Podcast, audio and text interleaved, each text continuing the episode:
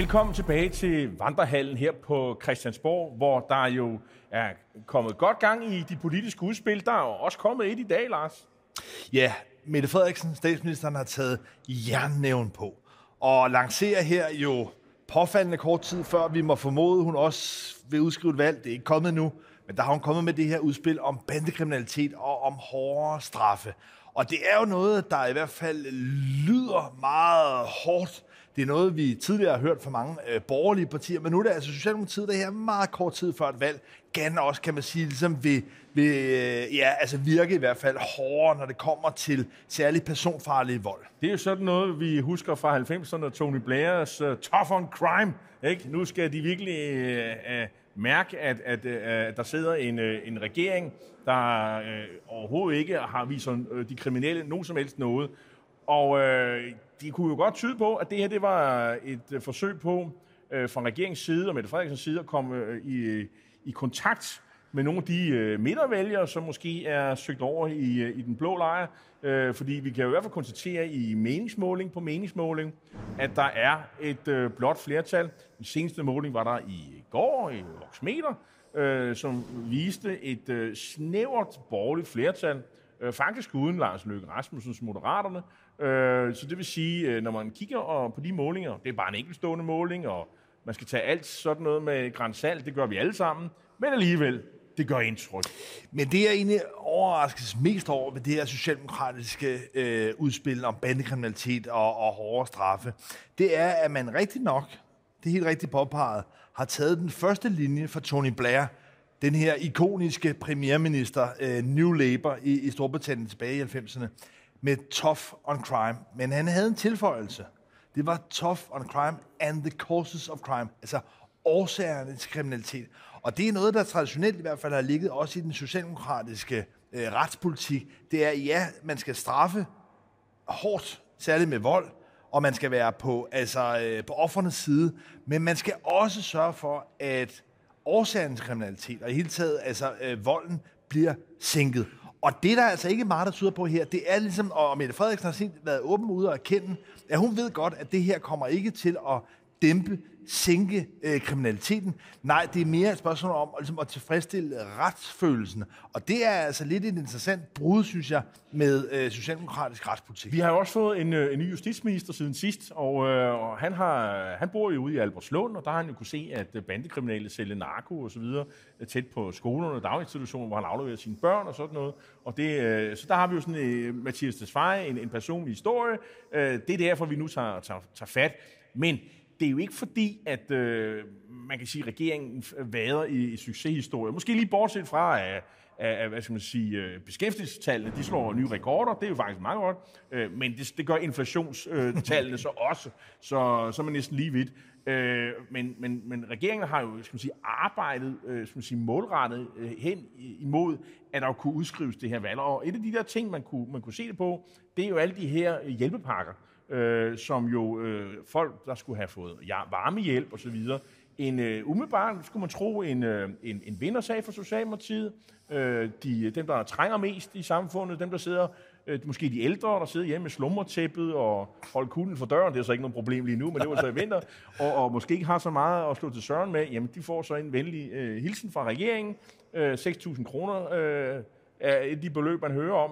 Øh, hvis man vel og, mække, vel og mærke har nogle af de her øh, gasfyr, eller blandt andet. Eller man bare har været heldig at blive udtrukket i det lotteri, det virker til at være. Fordi det viser sig, at der er enormt mange, som ikke længere har gasfyr, måske ikke engang har haft det, men har fået afviklet det for mange år siden, som alligevel automatisk har fået overført de her penge. Mens andre, der vitterligt sidder og øh, har svært ved at få enderne til at mødes, ja, de, nogle af dem, der så helt absurd nok har sparet så meget på energien sidste år, at de er kommet ned under grænsen, simpelthen fordi de ikke havde råd til det, ja, de får ikke udbetalt den her. Så man har altså et mismask, og man, må, man kan roligt sige, at hvad der ligesom burde have været en fuldstændig ren vindersag for regeringen og Socialdemokratiet op mod valg, ja, det er blevet fumlet i stykker. Ja, man kan faktisk gå så vidt til at sige, at regeringen er blevet til grin øh, i den her sag. Altså, øh, og man må lægge sig fladt ned og beklage, og de penge, som jo øh, er sendt afsted, øh, til, til folk, der jo u- måske uberettiget har fået de penge. Altså, der har de jo. Jamen, der har man sagt, I, vi kan ikke, øh, I kan ikke sælge dem, sælge dem tilbage igen. I må bare beholde de penge. Jeg tror, der sidder mange danskere derude, som er rasende forarvet over, at øh, man skalter og valter med skatteborgernes penge på den her måde. Øh, der er rigtig mange danskere, som synes, det er en rigtig god idé, at man hjælper dem, der, der mangler penge. Men der er også mange, der bliver vrede over, at man øh, øh, bruger penge på den her måde. Og, og, og der må bare sige, den her vindersag, den er måske ikke gået hen og blevet en tabersag for. Men det er jo sådan en mærkelig psykologi, som altså er ubenhørlig og benhård for regeringen lige nu, at når man først kommer ind i sådan en ond spiral, ja, så virker det til at være ufattelig svært at ligesom lancere nogle offensiver. Altså, der er sådan øh, politiske strateger, der siger, at man ikke kan lancere en offensiv fra en defensiv. Forstået på den måde, at når man først ligesom er på hælene, når først man har de her møgsager, ja, så er det meget svært ligesom at vinde opmærksomhed, positiv opmærksomhed, selv med store udspil.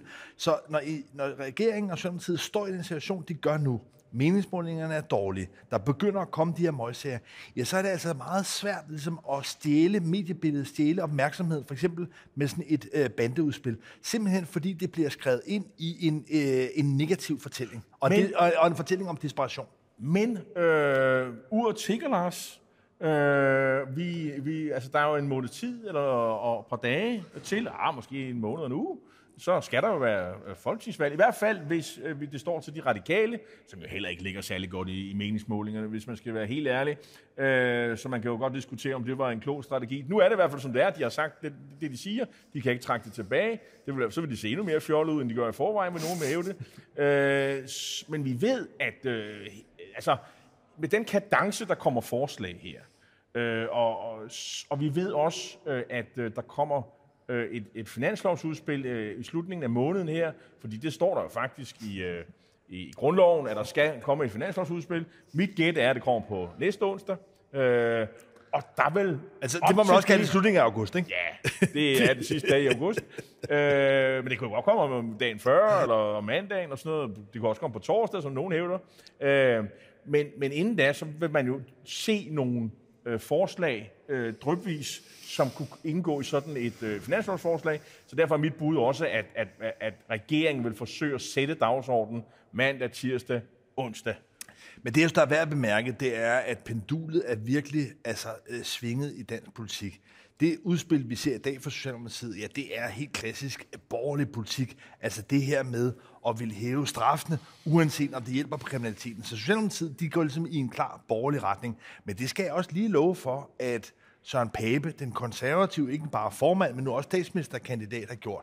Poul Schlüter, hans øh, store forbillede og den sidste konservative statsminister, han havde den her berømte vending om, at han ikke var så konservativ, at det gjorde noget. Der var han også blevet statsminister. Der var han også blevet statsminister, men jeg skal lige love for, at det udspil, vi så her i sidste uge, det var vel retfærdigvis så konservativt, så det gør noget. Man kan også øh, formulere det på en anden måde. Det var et øh, borgerligt øh, forslag, eller, eller borgerligt øh, tyve tredive-udspil, altså en økonomisk plan, som øh, jeg tror rigtig mange kerneborgerlige vælgere kunne se sig selv i. Altså nogen, der måske også er tiltrukket af Pernille Vermund og tiltrukket af Venstre, øh, fordi altså, det er jo Arne-pensionen er væk, øh, der, var, der skulle, hvad skal man sige, flere af de her velfærdsordninger, dem skulle der pilles ved. Øh, til gengæld, så var der skattelettelser, øh, og så var der jo også muligheder for at effektivisere, fordi det er jo altid godt, at man kan få øh, de offentlige ansatte til at løbe lidt stærkere. Så er der en effektiviseringsgevinst. Det kan man også bruge på gode ting. Det er også øh, sådan noget øh, borgerlig tankegods. Men jeg, jeg er ikke i tvivl om, at den tredjedel af vælgerne, sådan groft sagt, der måske vitterligt er kerneborgerlige, at for dem, der er det sød musik, at der endelig er nogen, der vil lette i topskatten og skadeydelserne. Ja, på samme måde, som der sikkert også vil være en tredjedel af vælgerne, som vil blive glade, hvis der kom nogle rene røde forslag om større omfordeling. Men det er nogle gange bare sådan i det danske demokrati, at det er sjældent hverken de helt blå eller de helt røde, der afgør. Så det, du siger, det er, var der ikke noget til de der midtervælgere. Og der må bare sige, der har de konservative skal man sige, foretaget et strategisk valg, at det må nogle andre øh, klare. Jamen, og, det, og, det, og, det, og de andre, det må være i det her tilfælde øh, Venstre, måske Inger Støjberg i høj grad, øh, og til dels Det ved vi jo ikke rigtigt. Måske de moderate. Men det, der bare undrer mig lidt i den borgerlige tænkning, det er, at for mig at se, at det er et skift, og måske et skift i retning af en større selvsikkerhed, en større selvtillid. Men der har været en lang periode, vel i hvert fald tilbage siden Uffe Ellemann, Jakob Ellemanns far, tabte valget i otteoghalvfems, hvor der var en erkendelse i Venstre. Det så man med Anders Fogh, og i høj grad hans øh, tro hjælper og væbner, Claus Hjort. En Hjort-doktrin, kunne man sige, mm. som handlede om, at man ikke skulle gå til valg lige præcis på det, konservative spiller ud med nu, altså hverken på skattelettelser eller velfærdsnedskæringer, fordi man skulle sikre sig, at den her midtergruppe er vælger. Hvad er det, der er sket? Hvorfor men, er det, man det er gået væk fra det? Det, det du citerer, det er, det er Claus Hjort den ældre. Øh, og og, og, og, og der, jeg hørte, der var et interview med Claus Hjort, øh, faktisk, hvor han jo øh, bakkede op om den doktrin, det var vejen øh, frem til at øh, og, og, og genvinde magten. Men jeg husker Claus Hjort den yngre, øh, fordi jeg var V U'er i halvfemserne, og der sagde han, at jamen, vi, vi skyder os igennem. Øh, og, og man kan sige, og nu er vi tilbage til den, øh, vi skyder os igennem-strategien for, ja. for de konservative. Men det virkede jo ikke dengang. Hvorfor skulle det virke nu? Øh, jamen, altså, det ved vi jo ikke. Altså, det er jo, det er jo, det er jo faktisk noget, man diskuterer i borgerlig kreds. Det var, at altså, hvis det er sådan, at man bliver så øh, velfærdsorienteret, midtorienteret, så glemmer man jo sit eget ideologiske øh, projekt. Og, øh, og derfor så gælder det om at trække sig så meget til højre, og man kan sige, øh, måske er der også lidt om det, fordi øh, vil du sige, at Danmark sådan ideologisk er rykket til højre eller til venstre i den, i den økonomiske politik i de sidste tredive til fyrre år? Jeg vil nok sige, at de er rykket til højre, men altså, det, det... det vil være mit, øh, mit gæt. Men altså, øh, så det, det kan man øh, diskutere, om det er langsigtet eller kortsigtet. Hvis det er midtervælger, så vil jeg sige, så er det måske ikke øh, det mest op, øh, optimale projekt. Men, det giver men, men, men hvis det er at cementere det konservative folkeparti som det, som det øh, mest ideologiske øh, øh, borgerlige parti, som øh, kan samle øh, hvad skal man sige, tage, tage stemmer alle mulige steder fra, og som også bygge øh, Pape op som sådan en ideologisk figur, så fungerer det vel egentlig meget godt. Men er det godt nok til at vinde regeringsmagten? Der er nok ligesom dig en tvivler. Ja, men i hvert fald er det noget, der giver drama i valgkampen, for der er ikke nogen tvivl om, at hvis vi udover at have mange partier, femten partier, og have i hvert fald tre statsministerkandidater, hvis vi også får nogle meget klare ideologiske skel, så får vi selvfølgelig nogle mere dramatiske, spændende debatter, og det må man give Søren Pape og konservative. De er ligesom bagt op til, at fronterne øh, bliver skærpet.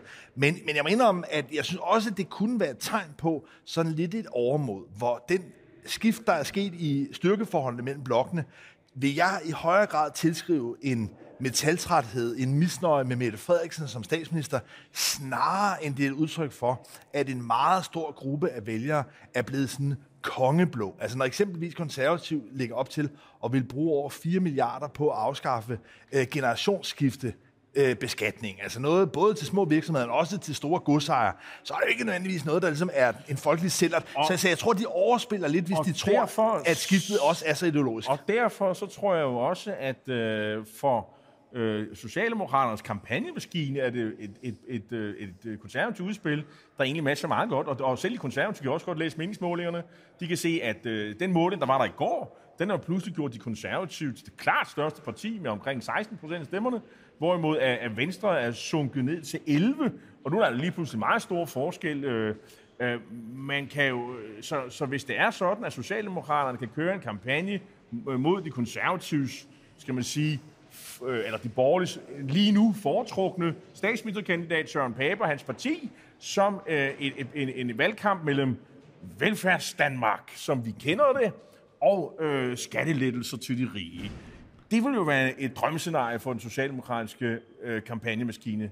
Enig eller uenig? Meget enig, og på den måde er det i hvert fald en stor gambling af Søren Pape, at han lægger op til et så, øh, en så ideologisk øh, kampagne, at det er ligesom det, der kan give Socialdemokratiet og Mette Frederiksen en vej tilbage og appellere lidt mere til det trygge, til det sentimentale. Hun er allerede ude til Candice-koncerter og så videre, og gør, hvad hun kan, for på en eller anden måde... Ja, hun er på, for, hun er på scenen. at, at, at, at, vil du sige, det er sådan et, et valgkampstegn? Altså, udover hun er gået ind og, og lige pludselig blev utrolig glad for at spinde. Kan, kan du huske Lars Løkke, han, som den, hendes forgænger, han var jo altid ude og køre på cykel med Team ja, ja. Rynkeby, øh, når der forud for, der skulle være valgkamp, så han kunne komme lidt ned i, øh, i kampvægt. Øh, og det samme, nu skal vi ja, tale pænt om, om, om, om damernes vægt, men det tyder på, at også Mette Frederiksen har en idé om, at det der med at være i, i god form forud for et valg, det er måske en meget god idé. Men jeg synes egentlig, det der er bemærkelsesværdigt, men som på en eller anden måde fortoner sig en lille smule i, i det styrkeforhold, vi ser lige nu. Altså en ting er, at Socialdemokratiet Mette Frederiksen kæmper med sine møgsager med at komme tilbage. En anden ting er, at Søren Pape byder sig til som statsministerkandidat og kommer med et meget ideologisk udspil. Men bag det her er der jo en anden ret i virkeligheden spektakulær historie om Venstres totale kollaps. Du var selv inde på det. elleve procent. Du har fulgt Venstre i mange år. Det er jo altså virkelig en maveplasker at lave på. Og man kan sige, at hvis du sammenligner med, hvor de lå, det er jo en halvering siden sidste valg. Altså, hvis det her bliver øh, valgresultatet, så er det dårligste valg for Venstre i fyrre år. Altså, og, de, og, og derfor så tror jeg også, man hos Venstre øh, håber på, at øh, det her, det var bare sådan en øh, statistisk øh, afvigelse. Øh, i, på, på mandag i Vox Meter ser det meget bedre ud. Øh, og så var der en lille god nyhed også, at øh, Søren Gade, som mange forventer, vil kunne trække nogle stemmer hjemme i, i, i, i Vestjy- Vestjyllands storkreds, som i Venstre betyder meget. Det, det, det er højborg, det er, Venstre, det er en højborg for Venstre, hvor man er jo op imod, ikke Inger Støjberg, men hendes parti trods alt. Øh, Støjberg har valgt at og stå op imod statsministeren op i Nordjylland, så det vil sige, det er Nordjylland og Vestjylland, at øh, skal man sige, slaget skal slås, fordi der er mange øh, de samme vælger, man slås om, øh, og, og Pape er jo også opstillet i, i Vestjylland, så det, det, det bliver enormt spændende.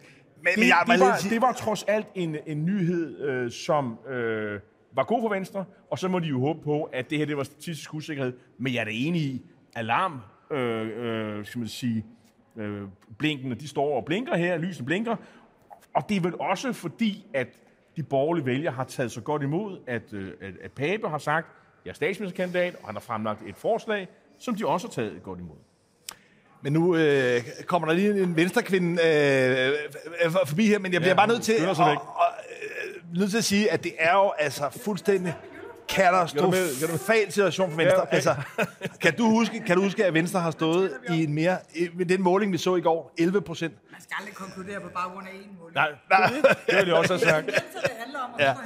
Okay, men jeg vil så sige, at den tendens, jeg ser for, øh, for Venstre, er, øh, er, er kritisk, men det er jo godt, at, øh, at humøret er højt her på vejen i en valgkamp. Men altså elleve procent, det er altså virkelig krisesejt. Men det er jo et udtryk for, at Venstre igennem den her valgperiode er krakeleret, er afskaldet. Og i virkeligheden, hvis man lægger altså, de gamle venstrefolk sammen, hvis man får... Altså, altså Inger Støjbergs øh, Danmarksdemokraterne sammen med øh, hvad hedder, Lars Løkke Rasmussen Løkke. og Ellemann, ja, så når vi op på femogtyve procent. Præcis.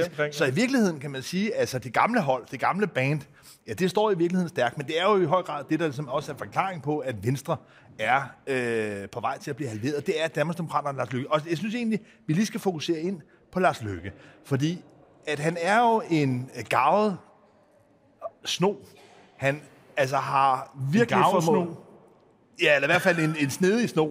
Æ, altså, han har i hvert fald formået at komme tilbage igen og igen. Ja. Og, og jeg tror absolut ikke, man skal regne ham ud. Men, har du, men har du, kan du finde ud af, hvad det er for en regeringskonstellation, han ser for sig? Jeg har faktisk opgivet at finde ud af det. Altså, det røde, nej. Det rene blå, nej. Så er der noget inde på midten, V og K, og så skal der være et eller andet med de radikale. Og... Jeg har et bud. Jeg tror, det er en regering, hvor Lars Løkke sidder med som minister. Skal han være, skal han være statsminister oven i hatten? Nej, det, det, altså, det, det, det, jeg tror ikke, at han... Altså, hvis vi forestiller sig en meget kaotisk situation, sådan belgiske tilstand, hvor vi får mange dronningerunder, der tror jeg absolut ikke, han vil udelukke, at han på et tidspunkt vil byde sig til. Men, men i første omgang er det ikke det, det handler om, men det handler om, at Moderaterne skal ind og have magt. Men det, der jo, synes jeg, giver altså en helt ny spænding, det er, at det er jo det samme projekt, som Inger Støjberg og Danmarksdemokraterne har. Altså det, der egentlig, tror jeg, har overrasket mange, både i, i Venstre, men også i den røde blok, det er, at Inger Støjberg ikke bare, man vil, er et protestparti, men hun rent faktisk altså, går efter magten, men jo også, og det er jo en spektakulær udvikling også, at både Søren Pape og Jakob Ellemann har jo her, før valget, på forhånd sagt, at de er villige til at give hende ministerposter. Så og jeg, være... er, og jeg er ikke i tvivl om, at hun vil være minister. Der er jo mange af... Der, der siger, ah, men øh, det er et nyt parti, og, og, og det kan... Det, det var bare at sige, glem alt det der. Altså, Inger Støjberg, hvis hun får de der cifre, som hun spås til otte, ni, ti procent, elleve måske, jamen, øh, så har hun jo en, en, en styrke, hvor hun jo går ind og, og, og, og bliver minister på lige fod med alle mulige andre.